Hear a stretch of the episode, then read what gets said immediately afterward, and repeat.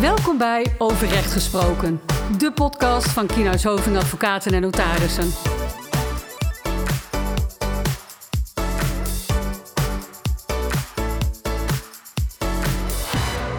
Goedemiddag bij deze nieuwe aflevering in onze podcastserie Overrecht Gesproken. Wij gaan het vandaag hebben over grensoverschrijdend gedrag op de werkvloer.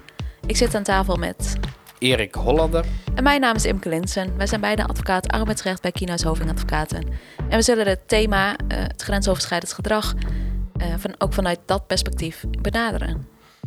Ja, en het is een uh, heel actueel onderwerp. Hè. We zien, um, we leven nu mei 2022 en we zien toch ja, dat er de afgelopen tijd heel veel gevallen voorbij zijn gekomen in de media. Ik verbaas mij er wel over hoor. Ja. Het, het, het, de, de, nieuwe gevallen blijven maar uh, opkomen. Ja, precies. Misschien dat er toch een soort van sneeuwbal-effect uh, in zit. Ja, en ik zie het ook in mijn praktijk. We hadden het er net al even over. Uh, steeds meer zaken die daarover gaan. Dus meldingen. vaak van ondergeschikte ten opzichte van de leidinggevende. die zich toch ongewenst behandeld voelen. Ja, ja, dat is toch wel opmerkelijk hè? dat je ziet van dat deze, al deze gevallen er in de media zijn en dat wij weer zien in onze arbeidsrechtpraktijk dat er meer van dit soort gevallen voorbij komen, waarbij ja. Uh, ja, dat grensoverschrijdende gedrag, of in ieder geval de verdenking daarvan, uh, dat dat centraal staat. Ja. dus je zou haast denken dat er wel een verband is. Uh, ook al hebben we er geen onderzoek naar gedaan. Maar nee. ja, het is in ieder geval wel opvallend om dat te zien. Ligt ook wel voor de hand, denk ik. Ik denk, ik geloof er wel in dat doordat er zoveel aandacht voor is, dat toch slachtoffers eerder een gevoel van schaamte of iets dergelijks opzij kunnen zetten. En toch in staat zijn, de, ja, de durf hebben om daar om dat ongewenst gedrag aan de kaak te stellen. Ja, ja dat zou Dat kunnen, hoop ja. ik tenminste. Ja, ja. Uh, en misschien ook wel vanuit werkgevers dat er meer aandacht voor is. Dat er eerder dus signalen worden opgepikt. Uh, en dat daar op een meer een zorgvuldige manier mee om wordt gegaan. Ja. En, en het is ook soms lastig, denk ik, voor werkgevers. Of dat zie ik ook wel in mijn advisering. Dat uh, het ligt toch heel gevoelig. Je hebt, nou ja, als je bijvoorbeeld een melding krijgt van een van je werknemers. die te maken heeft met grensoverschrijdend gedrag op de werkvloer. Ja, hoe ga je dan, daar dan mee om? Hoe kun je dat op een uh, zorgvuldige manier gaan onderzoeken wat daar aan de hand is? Laat je dat, uh, doe je dat zelf of laat je dat door een extern bureau doen? Ja. Het zijn uh, ja, best wel ingewikkelde afwegingen. Ja, en dat zijn dus ook thema's die wij, ja, die we ook in deze podcast zullen gaan behandelen. Ja, maar goed, het is dus een heel actueel thema. Maar er is eigenlijk nog een reden uh, waarom wij dit onderwerp vandaag centraal willen stellen. En dat is um, ja, een actua actuele zaak die nu speelt. En waarover we een oordeel verwachten van ons hoogste rechtscollege, de Hoge Raad. Het oordeel zou eigenlijk al vorige week verschijnen. Hè? Ja, dus, dus we dachten, dan kunnen we. Helemaal klaar ja, we zaten klaar in vol spanning. op te nemen, maar helaas. Helaas, uh, nu komt hij pas half juni. Maar we dachten toch, we gaan jullie vast meenemen in, in die zaak. En uh, vertellen hoe het er nu voor staat. En dan uh, denk ik dat we ergens in juni, als die uitspraak er is, nog een update uh, ja, opnemen. Exact. Hey, waarover gaat die zaak? Misschien leuk als jij je even ja, een Nou, het is een zaak waar uiteraard nog heel veel over is te zeggen. Maar ik zal het echt proberen tot de kern ja, te beperken. Want even voor de luisteraar, hij speelt al sinds uh, 2018, hè? dus al ja. ruim vier jaar. Verschillende rechtscolleges. Uh, ja, er hebben al heel veel uh, rechters hebben hier iets over gezegd. Het is inmiddels al langs twee hoven gegaan. Een keer bij de Hoge Raad geweest. Het is ook al eens een keer bij de Hoge Raad geweest en nu dus weer. Ja. Dus het is al even bezig, maar het gaat in, in een notendop om een docent uh, bewegingsleer op een toneelschool. En uh, deze docent is al nou, een kleine 30 jaar daar in de dienst geweest. Echt wel een hele lange periode. Dus echt ja. wel een behoorlijke tijd. Uh, nou, hij is docent bewegingsleer. Wat daar in ieder geval van belangrijk is, is dat het een vak is waarbij fysiek contact ja, wat gebruikelijker is, uh, uh, mag je wel zeggen, dan misschien in een, in een andere, in, in een andere setting. Ja. Um, en toch is hij, uh, is het niet bij enkel fysiek contact in nee. de hoedanigheid van zijn functie gebleven? Nee, nee. kijk, er is, hè, de, er zijn, wat uiteindelijk komt vast te staan, is dat er zijn twee incidenten het ene, dat, is, dat wordt aan gerefereerd als de zogenaamde beeldtik. Hij zou een studenten tijdens een les bij de pillen hebben gepakt of geslagen. En daarbij hebben gezegd, dat heb ik altijd al willen doen. En een tweede incident, niet heel veel later, is dat hij een dat hij massageles gaf. Nou, dat is ook nog even de vraag hoe gebruikelijk dat is. Maar uiteindelijk is ook een conclusie dat dat kennelijk wel voorkomt. Massageles, en daar had hij een van, van de, uh, de studenten gebruikt als, ja, als voorbeeld, als object. En die heeft hij onderworpen aan een volledige uh, lichaamsmassage. Uh, En volledig is volledig. En, dat is niet bij de armen en benen gebleven. Nee, en, uh, en ook tot twee keer toe. Hè, dus blijkbaar ja. is er op enig moment geswitcht en toen werd zij weer als. Ja. Nou, die twee, dat is ook waar die bij beide studenten studenten uiteindelijk over aangeven van hier zijn we niet van gediend. Uh, die achteraf ook. Daarover, die, achteraf. Tijdens de demonstratie heeft die student waarschijnlijk misschien ook... Die heeft, ja, die heeft daar toen niet iets over gezegd, maar die heeft zich heel slecht gevoeld ja. als, als we, hè, wanneer we dat zo teruglezen in het stuk. Vooral toen ze nog een tweede keer werd uh, onderworpen daaraan. Ja. Hij heeft zelf altijd gezegd dat hij nooit zo'n bedoeling had daarbij. Hè, nee. Dus nooit Ehm, eh, daar ja, vervelende bijbedoelingen had. Maar in ieder geval, dat zijn dus de twee zaken. Nou, uh, om het even heel simpel te stellen, alle rechters die over deze zaak hebben geoordeeld, en dat zijn natuurlijk veel meer feiten dan die wij hier nu schetsen, maar die hebben allemaal gezegd: oké, het is verwijtbaar wat deze ja. uh, docent heeft gedaan. Hij is hier een grens over gegaan, dat is duidelijk. En uh, dat moet ook leiden tot een ontbinding van de arbeidsovereenkomst. Ja, dus het einde van die arbeidsovereenkomst staat niet meer ter discussie. De rechter in eerste aanleg heeft die arbeidsovereenkomst ontbonden. Wegens dat grensoverschrijdend handelen. Ja. Wat hem te verwijten viel. Um, en eigenlijk dat einde... Nee, er is geen enkele rechter die daar nog aan heeft getoond. Nee, nee. De enige dus- vraag die nog open ligt um, is... Heeft die man ook recht op een transitievergoeding? Precies. En misschien is het uh, goed als je daar eventjes iets over zegt van waarom dat. Hè? Want dan ja. gaat het erom. De, de vraag die eigenlijk voor ligt van oké, okay, wij vinden wat hij gedaan heeft is verwijtbaar. Hè? Dat wordt als verwijtbaar gedrag gezien. Maar is het ook ernstig verwijtbaar? Ja. En ja, dat woordje ernstig is eigenlijk uh, heel belangrijk, want uitgangspunt sinds uh, 1 juli 2015 is als die arbeidsovereenkomst op initiatief van die werkgever wordt beëindigd of niet wordt voortgezet, dan heeft die werknemer recht op een transitievergoeding. Nou, die transitievergoeding is nou, grofweg gezegd een derde van de maandsalaris. Dus hier zou per dienstjaar, sorry. Ja, dat zou dus hier ongeveer tien maandsalarissen zijn. Ja, inderdaad. Um, um, en dat is één of nou ja, dat is één belangrijke uitzondering. En dat is als die werknemer ernstig verwijtbaar heeft gehandeld. En dat handelen heeft geleid tot het einde van de arbeidsrelatie. Dus hier is in deze zaak, en dat is ook wat het standpunt dat de hogeschool inneemt, is dus, ja, die docent heeft ernstig verwijtbaar gehandeld. Door, nou ja, dat grensoverschrijdend gedrag kwalificeert als ernstig verwijtbaar. En daardoor is die arbeidsovereenkomst geëindigd. Dus wij zijn geen transitievergoeding verschuldigd. Dat is even het kader waarin wij ons hier bevinden. Ja. Nou, nu ligt die zaak dus voor de tweede keer uh, voor aan de Hoge Raad. En eigenlijk is de vraag: oké, in deze situatie staat dat grensoverschrijdend gedrag vast. Uh, maar um, ja, is er een soort van norm dat grensoverschrijdend gedrag per definitie en ernstig verwijtbaar is? Ja. Zeg ik het zo goed? Vul me vooral ja, aan. Nee, precies.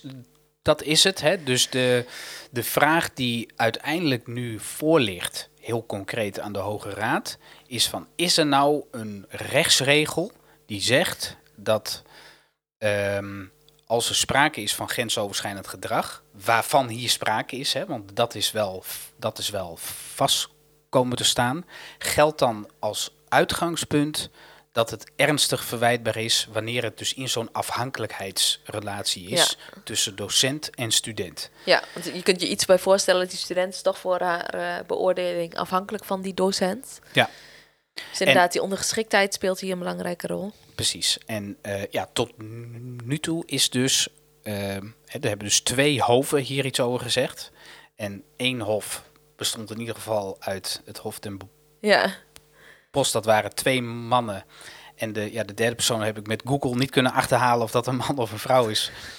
Maar dat ligt Onzijdig, denk ik. Google uh, um, ja, zoekvaardigheden. Kwaliteiten.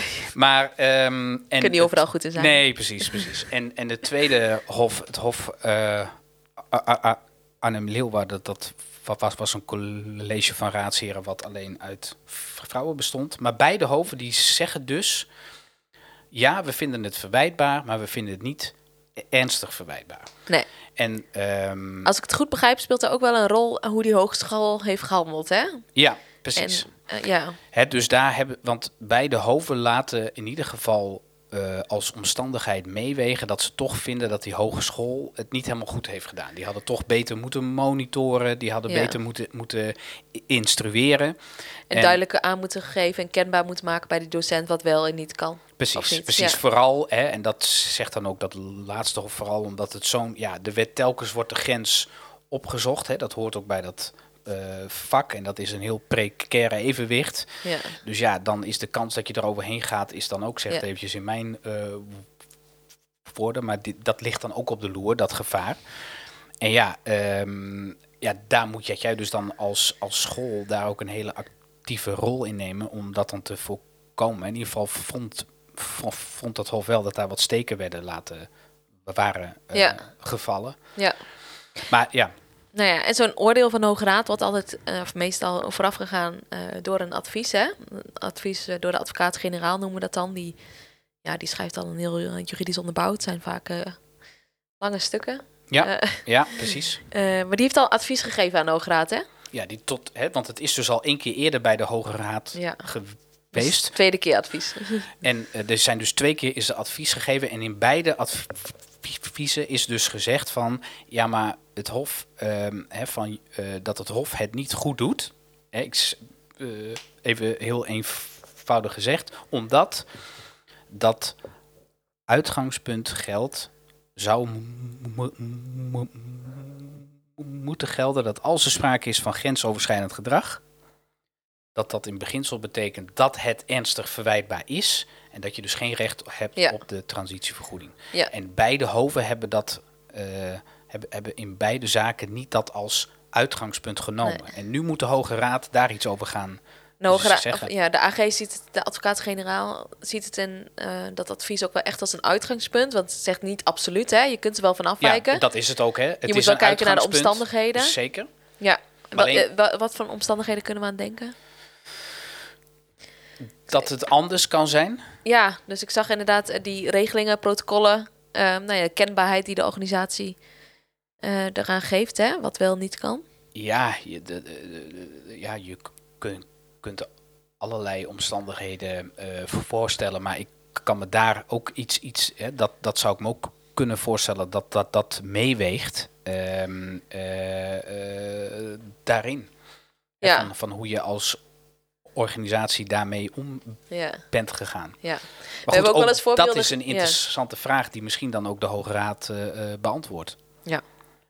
Ja. Hè, van welke omstandigheden daar dan in zouden meewegen. Ja. Maar in feite komt het erom neer dat die hoven dat uitgangspunt hebben miskend.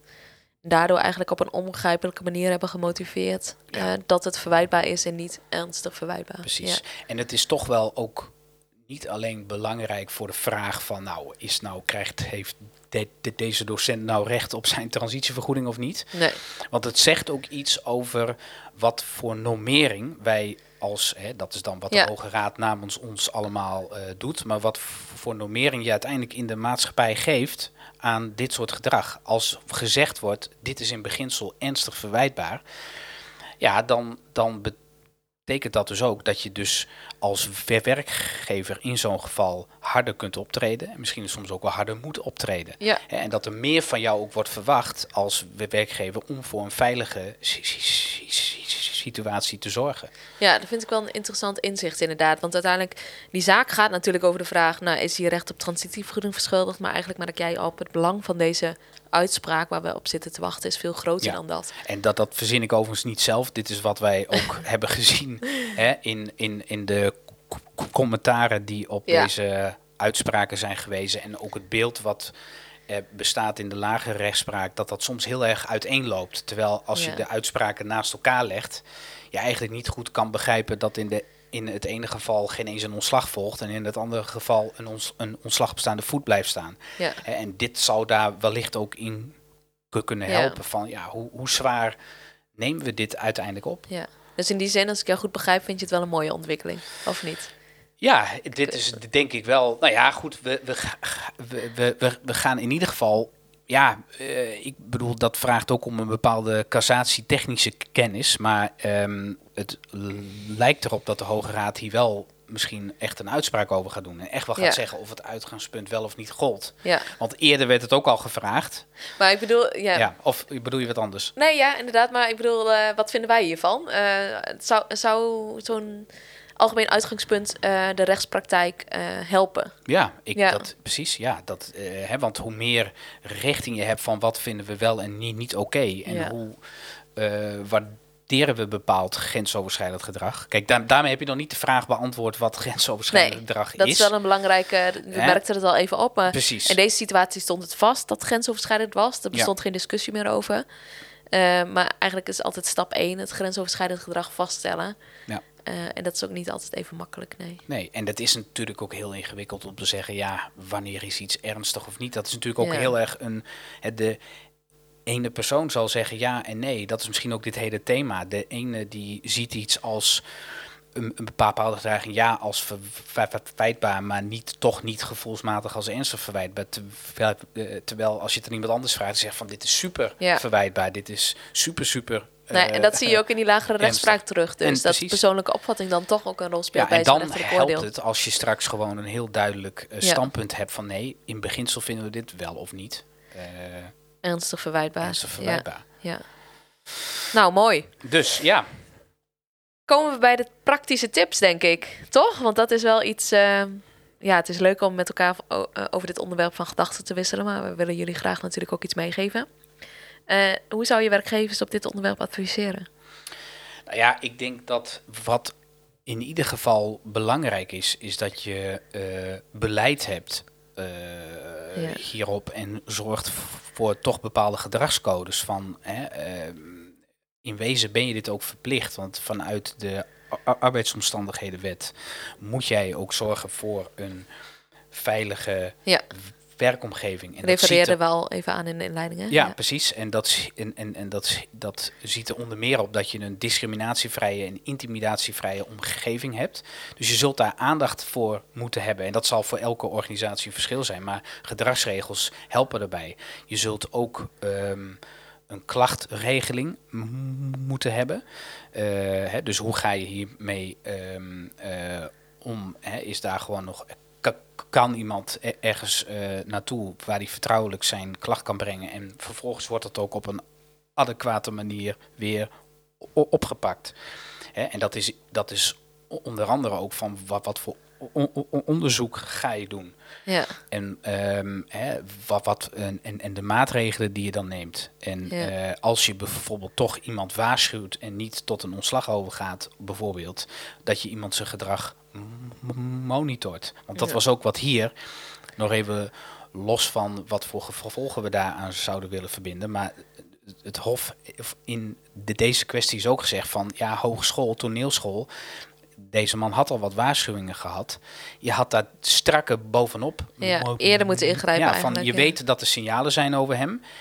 En ze hadden wel dingen gedaan, maar ja, in zo'n hof die vond toch dat dat te weinig was. Het, ze hadden eigenlijk nog meer moeten doen om er zeker van, van te zijn dat dat gedrag Ja. zich niet voordoet. ja, dus echt eh, ook trainen op die gedragsveranderingen. En niet alleen maar waarschuwen en ervan uitgaan dat iemand dat zelf al pakt. Nee, hè, want Dat je, het, denk het, ook, gaat- ja. het, gaat er gewoon om dat jij moet er alles aan doen, sowieso, om gewoon überhaupt te voorkomen dat dit soort Ja. eh, incidenten zich voordoen. En even meer juridisch gezien, als je dat niet doet, eh, dan, dan, ja, dan stel je jezelf ook bloot aan wellicht aansprakelijkheid. Mooi. Ik denk dat dit eh, de boodschap is van onze Ja? podcast. Heb jij daar nog iets aan eh, Nee. toe te voegen, iets belangrijks? Nee, ik zit nog even te denken, echt in, in, want dit is meer algemeen natuurlijk. Maar, en dat is ook gericht op het eh, voorkomen van grensoverschrijdend gedrag. Eh, misschien dat we nog iets kunnen zeggen over wat als je nu echt een concrete situatie aan de hand hebt. Ehm, hoe ga je daarmee om? Ja. Ehm, Nou, hoe zou je daarmee omgaan? Nou, één ding wat je in ieder geval goed moet doen is denk ik eh, het onderzoek. Je moet eh, helder hebben wel- welke feiten zich hebben voorgedaan of wat de feiten zijn. Eh, je kunt overwegen, dit kan natuurlijk, je kunt dit intern doen. Ehm, iemand, iemand van HR alle feiten bij elkaar of in, in kaart brengen. Eh, je kunt ook overwegen om het extern te doen. eh, om een bureau in te schakelen. eh, en met name in situaties waarin toch een hoog, hooggeplaatst iemand is, ehm, of in een hooggeplaatste functie zit, dan ja, is dat misschien wel het overwegen waard om op die manier ook de onafhankelijkheid van het onderzoek te waarborgen. Een tweede aspect wat heel belangrijk is, is denk ik het hoor en wederhoor goed toepassen. Geef degene, de persoon op kwestie, om wie het ook gaat, ook ehm, echt de mogelijkheid om op de eh, feiten te reageren en zijn kant van het verhaal te doen. En op basis daarvan kun je vervolgens de beslissing nemen van eh, hoe, ja, hoe je verder met die kwestie om wil gaan. Nee, ik denk ook dat zijn belangrijke eh, toevoegingen. En het is inderdaad belangrijk om dat dan te doen, als je Ja. daar concreet mee te maken hebt. Dus ja, dat, daarmee zijn we denk ik wel aan een eh, afronding gekomen van onze podcast. Ik zou zeggen, beluister ons in ieder geval in juni dit jaar, 2022, eh, waarin we hopelijk eh, ja, een update eh, Ja, kunnen geven, omdat de Hoge Raad dan wellicht de, de uitspraak heeft gedaan. Ja, dan zullen we jullie daarover informeren. Zeg dat zeker. hebben we beloofd bij deze. Ja. Verder, bedankt voor het luisteren. Vergeet niet een review achter te laten in, fa- in je favoriete podcastkanaal. en om ons te volgen op Instagram. Heb je vragen of suggesties? Mail ons via podcast.kienhuishoving.nl. Eh nou, iedere twee weken verschijnt er een nieuwe podcast in deze serie. Eh, en wil je geen aflevering missen, eh, abonneer je dan. Nou, Ik denk dat dat hartstikke het mooi. was, hè? Dat is hem. Hi, fijne middag. Jo. Dit was Overrecht Gesproken, de podcast van Kienhuis Hoving. Heb je vragen of wil je meer informatie? Stuur dan een e-mail naar podcast.kienhuishoving.nl Wil je niets missen? Abonneer je dan op onze podcast via jouw favoriete podcast-app.